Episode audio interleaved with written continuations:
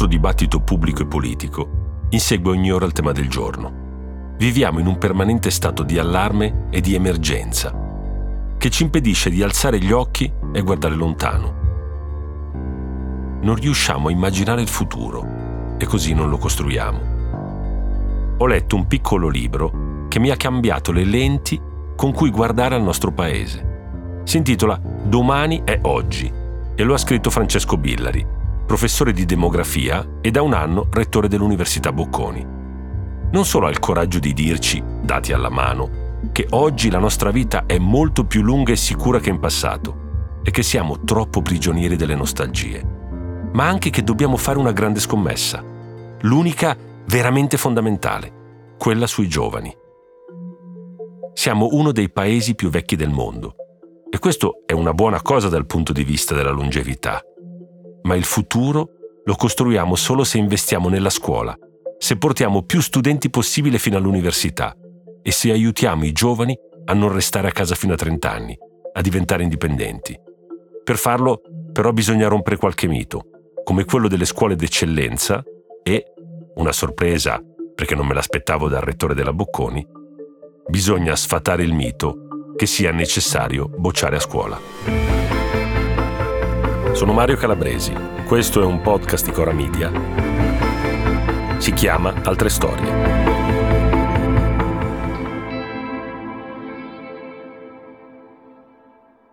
Hey, it's Ryan Reynolds, and I'm here with Keith, co star of my upcoming film, If, only in theaters, May 17th. Do you want to tell people the big news? All right, I'll do it. Sign up now and you'll get unlimited for $15 a month in six months of Paramount Plus Essential Plan on us. Mintmobile.com slash switch. Upfront payment of $45 equivalent to $15 per month. Unlimited over 40 gigabytes per month. Face lower speeds. Videos at 480p. Active Mint customers by 531.24 get six months of Paramount Plus Essential Plan. Auto renews after six months. Offer ends May 31st, 2024. Separate Paramount Plus registration required. Terms and conditions apply if rated PG.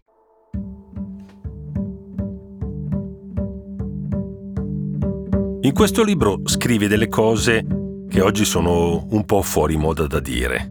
Dici che grazie alla transizione demografica viviamo oggi nel miglior momento della storia dell'umanità. La durata della vita e la nostra salute sono migliori rispetto a ogni epoca passata. E poi metti dei dati. Mi colpiva questo dell'Istat. Nel 1922 l'età media di vita per gli uomini era 49,3 anni e per le donne 50,8, cioè si viveva 50 anni. Cent'anni dopo, e quindi parliamo del 2022, nell'Italia che si riprende dal, dal Covid, l'età era 80,5 anni per gli uomini e 85 per le donne. Allora non viviamo in un mondo così terribile, in un'Italia così terribile. Assolutamente no, potrebbe essere sorprendente perché non ci accorgiamo di alcuni progressi che avvengono in qualche modo lentamente. In questi cento anni, essenzialmente ogni giorno la speranza di vita è aumentata di circa otto ore, come se ogni giorno vivessimo 16 ore dal punto di vista dell'invecchiamento e le altre otto ore venissero gratuitamente. È sorprendente perché non ci pensiamo, perché pensiamo che il passato spesso sia meglio, soprattutto perché guardiamo con nostalgia la nostra gioventù, ma effettivamente oggi anche a livello mondiale viviamo nel momento migliore della storia dell'umanità. Tu parli della nostalgia e noi siamo un paese anziano. Ricordo una volta che ascoltai mia nonna, più o meno avrà avuto 85 anni, con tre sue amiche. Stavano prendendo il tè e le amiche continuavano a dire com'era bello il 1935, che era l'anno in cui mia nonna si era fidanzata con mio nonno. E dicevano come si stava bene, com'era bello. A un certo punto mia nonna disse, beh, però ricordiamoci, io facevo ogni giorno 10 km in bicicletta per andare all'università e 10 km per tornare. Ma ti ricordi che non avevamo il frigorifero? Ma poi c'era il fascismo. Ti ricordi? E mia nonna fece tutto questo elenco e le amiche continuavano a difendere il 1935. E mia nonna a un certo punto sbottò e disse: Ma diciamoci la verità, voi non rimpiangete il 1935, rimpiangete i vostri vent'anni. Questo succede a tutti noi ed è un fenomeno assolutamente normale, classificato dagli psicologi. Gli esperti di marketing ci fanno tutto un programma, eh, chiamano nostalgia marketing. È assolutamente normale. Se ci pensi, le tue emozioni calcistiche e musicali sono connesse magari all'adolescenza, al momento in cui siamo sbocciati con i primi amori, esattamente quello è il momento che ci fa muovere la pancia. Che paese siamo oggi? Siamo un paese in cambiamento ci sono degli elementi di cambiamento lento, soprattutto riguardo al cosiddetto invecchiamento della popolazione. L'invecchiamento della popolazione è esito della vittoria dell'umanità contro le morti precoci e contro l'incapacità di controllare le nascite. Ecco, l'Italia, anche per un forte calo delle nascite, oltre che una forte longevità, è tra i primi paesi al mondo per l'invecchiamento della popolazione. Abbiamo quasi un quarto della popolazione sopra i 65 anni, ci superano solo il Principato di Monaco e il Giappone. Uno dei temi che tu sottolinei nel tuo libro, che si intitola Domani e oggi, lo ripeto perché questo tema del domani e oggi è un po' il tema fondamentale sul quale tu rifletti. Cioè, il domani non lo si costruisce nel futuro, lo si costruisce oggi. Cioè i problemi che avremo tra 20 anni, tra 25 anni, si devono affrontare e eventualmente risolvere o correggere oggi. Allora, il problema quindi è noi abbiamo una grande, diciamo, longevità, che è un dato formidabile, positivo, però combinata con una bassa natalità, siamo scesi sotto i 400.000 nati l'anno, le due cose combinate fanno un paese che invecchia, che invecchia sempre di più. E allora a me, e questo qua è il tema che piacerebbe affrontare, come si fa a provare a invertire su cosa bisogna scommettere e investire perché questo non diventi un paese per vecchi? Dobbiamo scommettere e investire sui bambini e sui giovani.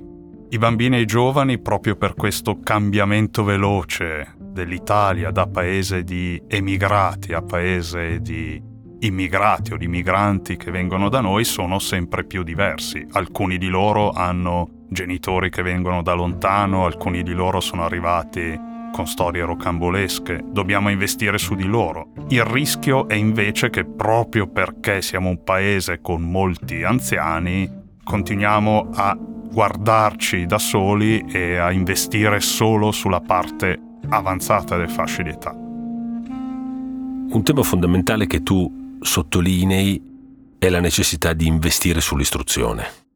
E se è così importante, perché non fa parte della nostra agenda quotidiana e politica?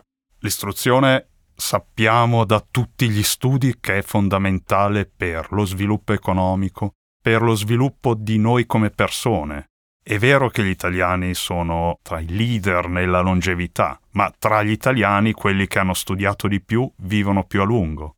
È fondamentale per inventare nuove imprese, per inventare i vaccini. Non a caso tutti i paesi del mondo stanno andando verso una maggiore istruzione. In Italia forse abbiamo trascurato una visione di lungo periodo sull'istruzione. L'abbiamo trascurata perché anche l'istruzione, come la demografia, cambia lentamente. Se riformassimo tutto il sistema scolastico ne vedremmo i frutti tra vent'anni. E quindi è difficile pensare oggi di riformare il sistema scolastico, e invece ne abbiamo bisogno. Ecco, tu parli di una scuola elementare che è una scuola elementare positiva, che funziona bene, e poi di una perdita di capacità di educare del nostro sistema ma anche di includere. A me ha colpito molto una cosa, la dico proprio così piatta. Tu sei il rettore dell'Università Luigi Bocconi. Da te ci si aspetterebbe che tu ci parli di quanto è importante scommettere sulle eccellenze. E invece il tuo libro, la cosa che sottolinea di più, è che per definire in modo equo chi sono i capaci e i meritevoli occorre avere condizioni di partenza assimilabili. E ragioni molto sia sulla Costituzione, sia sul fatto che la scuola italiana è ancora una scuola con un impianto vecchio che è elitaria e che non è una scuola veramente inclusiva. Se vuoi potrei dire che proprio come rettore della Bocconi e proprio per la nostra attenzione all'eccellenza sono portato a vedere l'eccellenza nel talento. Il talento deve sbocciare, deve poter sbocciare indipendentemente dalle condizioni di partenza. La scuola italiana è ancora erede di una tradizione di cent'anni fa.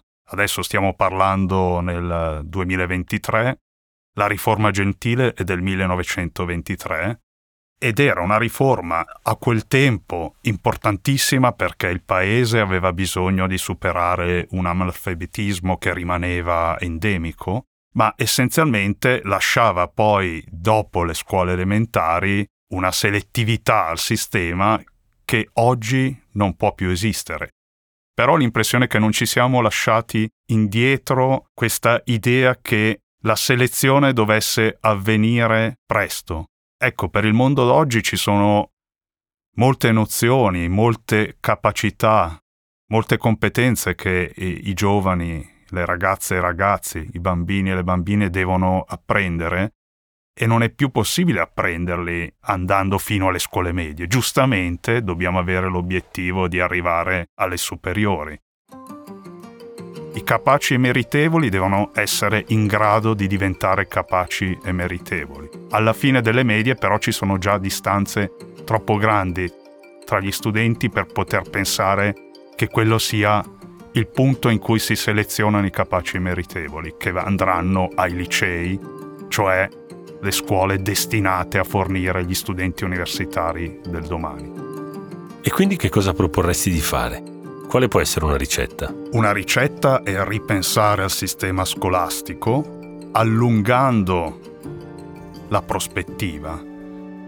Diciamo, dobbiamo pensare di portare tutti i ragazzi al diploma superiore in una situazione abbastanza solida per ognuno di loro. Oggi, se guardo i dati invalsi, sono scioccato da alcuni dati. Per esempio, in terza media i figli di immigrati stranieri in Italia, anche se nati in Italia, hanno un anno di ritardo nella lingua italiana. Se nati all'estero hanno due anni di ritardo nella lingua italiana.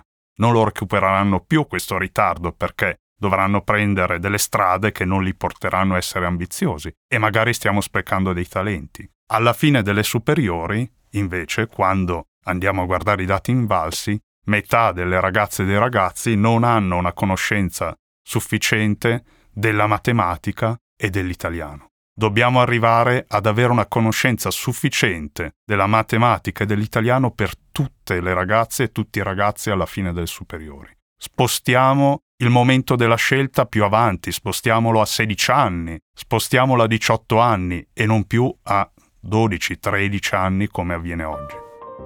Quindi nella tua idea, che poi non è soltanto tua, è un filone di pensiero, non dovrebbe esserci più a 14 anni liceo classico, liceo scientifico, scuole professionali, ma una scuola superiore unica?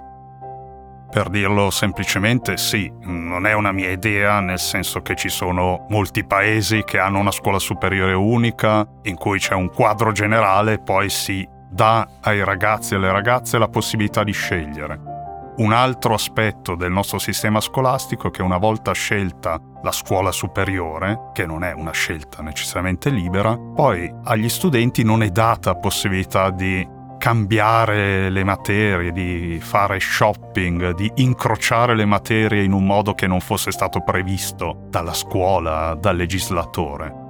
Ecco, dovremmo avere più base comune e poi a una certa età, probabilmente a 16 anni, come fa, si fa in altri paesi, dare anche la scelta agli studenti di incrociare materie, fare matematica e arte, fare musica e fisica. Un'altra cosa che fai capire è che è importante più che selezionare, portare avanti più giovani possibile. Portarli appunto alla scuola superiore, portarli all'università in un numero più alto possibile e che quindi anche la bocciatura, secondo te, non ha poi questa grande funzione, anzi è un modo per timbrare un'esclusione, un fallimento del singolo più che una mancanza della scuola. Parto dalla fine. L'Italia ha il 30% di giovani tra 25 e 34 anni che raggiungono la laurea. I paesi che sono più di successo, dalla Corea del Sud al Canada, sono vicini al 70%, quindi 30 contro 70. In mezzo ci sono Francia e Spagna vicini al 50%. Quindi il primo punto di vista è che nel nostro sistema non portiamo abbastanza studenti e studentesse alla fine di questo percorso. Quindi ci chiediamo che cosa possiamo fare. Innanzitutto abbiamo anche il calo demografico ne abbiamo pochi di ragazze e di ragazzi, quindi possiamo concentrarci di più su di loro. La bocciatura è un sistema che per noi pervade la vita scolastica, siamo abituati a questo, siamo abituati a una situazione in cui si studia in qualche modo meno per passione e un pochettino di più attraverso l'imposizione, le scuole più considerate alte nelle classifiche spesso sono delle scuole in cui chi è riuscito a passare ha dei ricordi come ai campi dei Marines.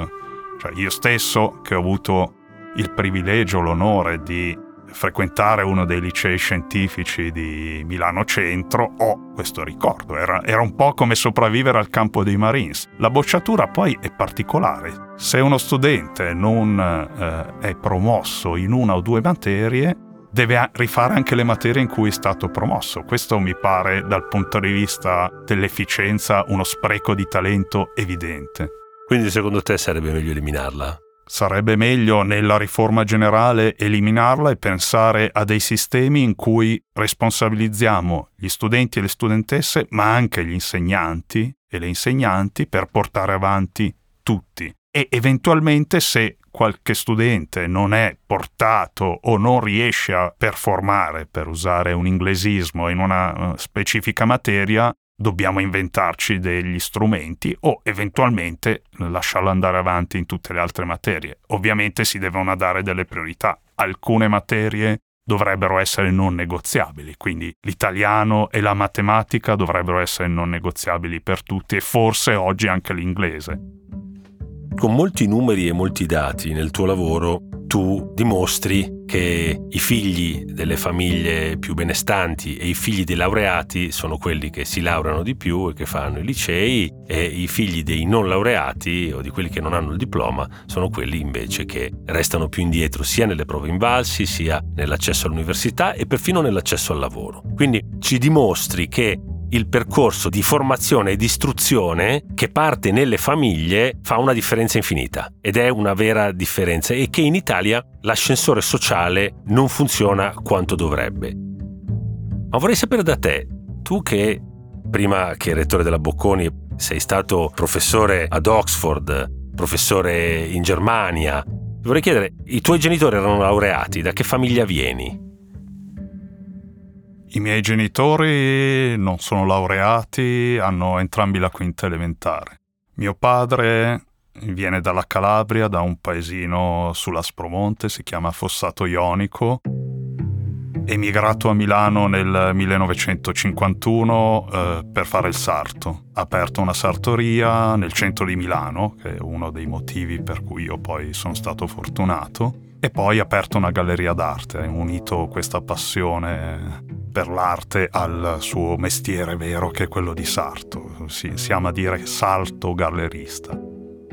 Mia mamma, emigrata a Milano nel 1960 da Agrigento, anche lei con la quinta elementare, lavorava in pelliceria e faceva dei bellissimi modelli di carta delle pellicce, un mestiere che non esiste più si sono incontrati tardi per gli standard dell'epoca e hanno avuto un figlio solo, sottoscritto, mi hanno fatto crescere nel centro di Milano, non mi mancava niente, avevo tutte le opportunità culturali e ho iniziato a studiare nelle scuole del centro di Milano e poi a un certo punto volevo cambiare il mondo, come è giusto che sia per un adolescente, sono andato a studiare alla Bocconi per poter andare a lavorare in un'organizzazione internazionale, però senza la fortuna di avere dei genitori che hanno creduto molto in me e hanno, si sono sacrificati tanto, Io, loro non, non hanno mai speso soldi per divertirsi. Questo i miei non l'hanno mai fatto, si sono sacrificati. Io sinceramente sono molto grato a loro per quello che hanno fatto. Per questo forse, pur provenendo da una famiglia di migranti, perché di questo si tratta, con un titolo di studio basso, ho avuto l'opportunità, crescendo a Milano, di arrivare a Bocconi, laurearmi e poi tutto il resto. Quindi perché cambia molto crescere e andare a scuola nei centri delle città o nelle periferie? Certamente sì, in un paese in cui ci sono forti differenze tra scuole, eh, essere vicino alle scuole importanti dà un vantaggio e soprattutto le scuole che sono più impegnate, più stimolanti, hanno un gruppo di compagne e compagni che ti stimola. Quindi sappiamo dalla letteratura sull'istruzione che non solo è importante l'origine sociale, fondamentale, il pezzo numero uno, è importante anche il gruppo degli amici, i, i compagni di classe. Non a caso tutti ci ricordiamo un pochettino quello che è successo quando andavamo a scuola, magari un po' di sana competizione, amicizia in cui si studia assieme eh, le materie. Ecco, questo è stato fondamentale. Sicuramente ci sono altri posti dove crescere bene, oltre al centro di Milano. Tra l'altro il centro di Milano negli anni 70-80 non era necessariamente un paradiso, non era il posto neanche così ricco come lo è oggi, era ancora un mix di classi sociali. C'è un dato interessante che tu porti. È la Corea del Sud, che era un paese che sta oggi anche invecchiando velocemente come noi, che però ha fatto un investimento clamoroso sull'istruzione e ha fatto una cosa che sarebbe molto popolare per gli insegnanti, cioè ha fatto investimenti pubblici che hanno reso la professione di insegnante molto competitiva, cioè hanno deciso di investire tanto sugli insegnanti e che quindi diventa un mestiere che viene cercato e che viene riconosciuto socialmente anche dal punto di vista economico. La Corea del Sud era un paese molto povero quando stavano uscendo dalle guerre di Corea, non era il paese della Samsung o della Kia o di altre aziende che oggi riconosciamo come leader tecnologici, hanno deciso, anche utilizzando le risorse che erano state date dall'aiuto internazionale, di investire sul capitale umano, come si dice, sull'istruzione. E questo era coerente anche col desiderio delle famiglie di puntare sulla mobilità sociale, sul futuro dei figli. Di solito quando in un paese povero, in una situazione povera, vuoi puntare sulla mobilità sociale, sul futuro dei figli, ne fai pochi. E oggi la Corea del Sud è il paese con la fecondità più bassa al mondo, con il numero di figli. Nel frattempo però questi pochi figli sono stati tutti mandati avanti dalle proprie famiglie con grandi sacrifici in un sistema scolastico in cui il governo aveva deciso di investire in modo importante e quindi, per esempio, stimolando i migliori laureati a andare a insegnare anche alle scuole medie inferiori. Questo è quello che ha fatto la Corea del Sud. A che età sei uscito di casa? Sono uscito di casa inizialmente quando ho frequentato il dottorato di ricerca, quindi a 25 anni andavo avanti e indietro tra Milano e Padova. Poi mi sono sposato con mia moglie Chiara nel 96 e quindi non avevo 26 anni, sono uscito di casa per rimanere però a Milano. Perché un altro dei temi è che in Italia si esce di casa a 30 anni, in media, cioè è tardissimo, sostanzialmente molto più tardi che nella media europea e che nei paesi del nord Europa. E, e, tu attribuisci a questo fatto di uscire di casa tardi anche proprio un ritardo nel dinamismo del paese. Abbiamo delle ricerche che mostrano come rimanere a casa dei genitori contribuisca in qualche modo a una minore innovatività di ciascuno di noi. Quindi eh, i paesi in cui eh, l'uscita dalla famiglia di origine avviene prima in Europa sono anche i paesi in cui si aprono più start-up, tipicamente i paesi nordici, la Svezia, regno dell'innovazione. È un paese in cui tutto il sistema di welfare e le famiglie spingono a un'autonomia residenziale precoce Ovviamente c'è bisogno anche di avere delle abitazioni a disposizione, eh, molti affitti, la possibilità di sperimentare, andare a vivere con amici. Ecco, tutto questo è meno diffuso da noi e la stiamo pagando. Ecco, tu dici che una di queste cose è che proprio il nostro modello fino ad oggi, per esempio sull'università, è stato di portare le università a casa dei ragazzi e non i ragazzi nelle università. Esattamente, noi abbiamo cercato di aprire le sedi ovunque e adesso le università telematiche addirittura cercano di portare le università nelle camerette delle ragazze e dei ragazzi. Nelle università migliori al mondo si crea una, un ambiente, un fermento che deve essere vissuto in prima persona. Il campus è una vita che va vissuta 24 ore su 24 gli studenti e le studentesse devono vivere a fianco all'università, devono poterla respirare. Non a caso alcuni dei nostri studenti, la studentessa che si è accampata fuori dal Politecnico, hanno rivendicato questo diritto. Ecco, il nostro paese non ha preso questa direzione e secondo me è ora che la prenda. Quindi per dare una risposta al nostro paese le cose da fare sono avere più inclusione, portare più studenti avanti, portare molte più persone all'università, laurearle all'università, quindi con un'università che ha i campus, ha un ambiente accogliente, ma anche che li segue, perché la dispersione anche universitaria nel primo anno è altissima. E poi un sistema anche che sostiene la possibilità dei ragazzi di trovare una casa, di trovare la possibilità di vivere fuori, di farsi una vita, perché altrimenti ci sono gli ostacoli, il fatto che non riesci ad andare all'università, il fatto che non riesci a trovare una casa. Abbiamo il numero più alto di ragazzi in Europa, addirittura il 20% di NEET, cioè ragazzi che non lavorano e non studiano, di ventenni che stanno in casa e non fanno nulla, e tu dici questa è, è la vera emergenza di questo paese che va affrontata che va affrontata perché la demografia è in un orologio della storia la lancetta delle ore, mentre l'economia è la lancetta dei minuti e la politica è la lancetta dei secondi che si agita molto. E però noi se dobbiamo pensare al mondo di domani, dobbiamo concentrarci anche sulla lancetta, non solo sulle lancette veloci, che cosa che facciamo sostanzialmente tutti i giorni, ma anche sulle lancette lente, di lungo periodo. E allora per concludere con un concetto che cos'è la cosa più importante da fare per spostare la lancetta delle ore?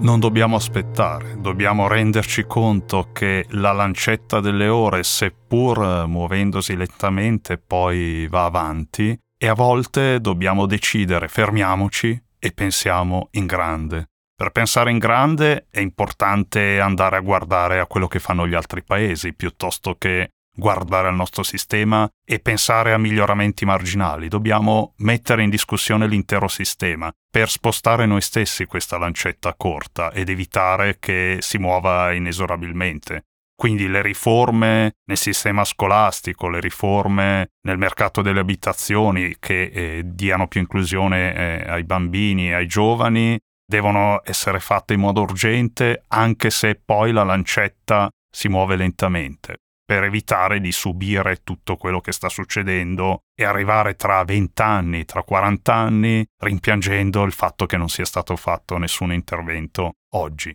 Inoltre abbiamo i nuovi italiani, quindi è importante sapere che l'inclusione di chi è arrivato da altri paesi e dei loro figli sarà centrale per l'Italia dei prossimi decenni. Grazie. Grazie a te. Bene, dai, avevo studiato, eh, si vede che avevo, mi ero preparato. Pazzesco, ti darei 30. 30. Va bene. Guarda, sarei anche tentato di dire 30 loro. All- allora vado a casa contento. Bravo Mario. Another day is here and you're ready for it. What to wear? Check. Breakfast, lunch and dinner? Check. Planning for what's next and how to save for it? That's where Bank of America can help. For your financial to-dos, Bank of America has experts ready to help get you closer to your goals. Get started at one of our local financial centers or 24-7 in our mobile banking app. Find a location near you at bankofamerica.com slash talk to us. What would you like the power to do? Mobile banking requires downloading the app and is only available for select devices. Message and data rates may apply. Bank of America and a member FDIC. Altre storie un podcast di Mario Calabresi prodotto da Cora Media. La cura editoriale di Sabrina Tinelli. Supervisione suono e musiche di Luca Micheli. Post produzione e montaggio Mattia Liciotti. Editing di Francesca Bruzzese.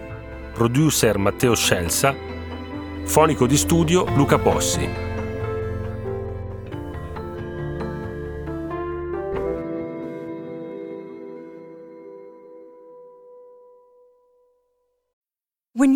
Mealtime inspiration, it's worth shopping Kroger, where you'll find over 30,000 mouth-watering choices that excite your inner foodie. And no matter what tasty choice you make, you'll enjoy our everyday low prices, plus extra ways to save, like digital coupons worth over $600 each week. You can also save up to $1 off per gallon at the pump with fuel points. More savings and more inspiring flavors make shopping Kroger worth it every time. Kroger, fresh for everyone. Fuel restrictions apply.